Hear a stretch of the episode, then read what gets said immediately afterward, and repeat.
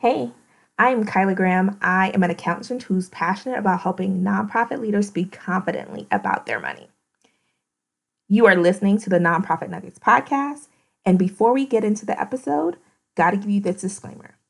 Any accounting, business, or tax advice in this here podcast is not intended as a thorough, in depth analysis of your specific issues. It's not a substitute for a formula opinion it is not good enough to avoid tax related penalties. Gotta tell you this because don't want y'all coming for me. Did you know that I offer free 30 minute strategy sessions? Strategy sessions are time for you to come with questions about the challenges your nonprofit is facing and for us to work through what that looks like. Are there some resources that you need to be connected with? Are there some tools that we have that could guide you? Strategy sessions are free because I want you to have this time to really flesh out and talk out loud about what your organization is needing. And if synergies a fit, great. But if not, we really want to make sure that you have what you need to take the next best step. Book a time on my calendar using Calendly backslash synergy slash strategy. The link, of course, will be in the show. Back to the episode. Dun, dun, dun. Yep, it's another episode of my interview with Rachel Miller Blake. Today, she tells us a little bit of the behind the scenes workings of her company. So, for you, Rachel, super excited. I want to know you you transitioned into your consulting role just a, a couple years ago, mm-hmm. and mm-hmm. what's one piece of advice that has helped you grow as a business a leader and a business owner? Oh wow! So I feel like I'm still I'm still very much a newbie when it comes to this. Um, what was one of the things I was thinking about?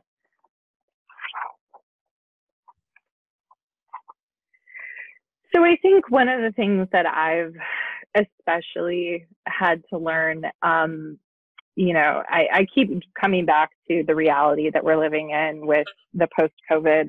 I keep calling it the post COVID era. I think that's like almost a little too grand view thing, but um, you know, I've been forced to really rethink a lot in terms of, you know, what strategically, how am I trying to grow my business, promote my business, position it. And, and because I'm so new to consulting, it's certainly something that I'm constantly rethinking. And I think one of the things I've especially had to learn recently is the, the necessity of rolling with the punches and and kind of being able to adopt a mindset of there's really no perfect way to do this so i'm going to do what i can.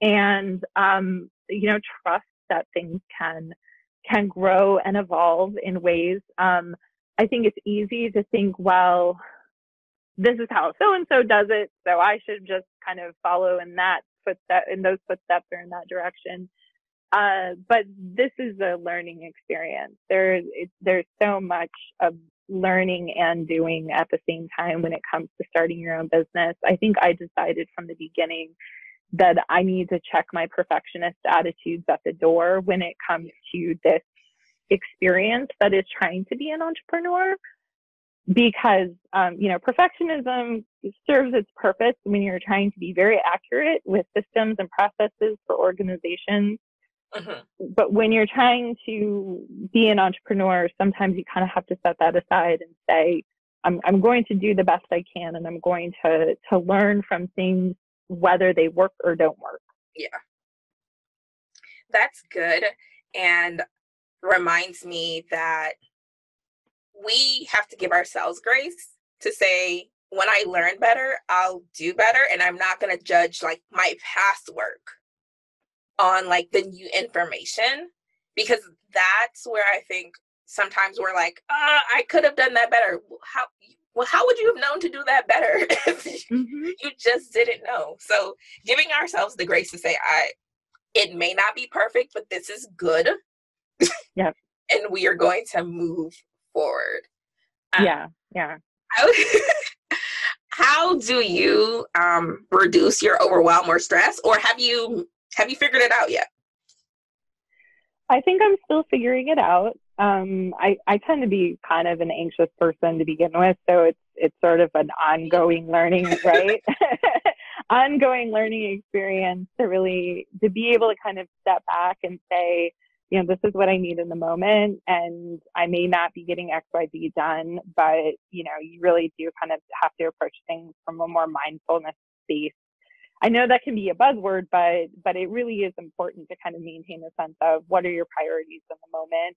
Is it always professional or, or, you know how much do you really need to focus on what you personally need in the moment? Um, and so that's a, an ongoing learning experience but i think also you know I, I love being productive. I love accomplishing things so if i can reach the end of the day thinking yeah i got i got stuff done like i i got that blog post up and i'm really glad that i did uh-huh. um, you know being able to kind of count those little wins to uh, can certainly help when, especially when you feel as though you're not 100% sure how everything is adding up in the long run. So it's a work in progress. It's definitely a work in progress. Definitely.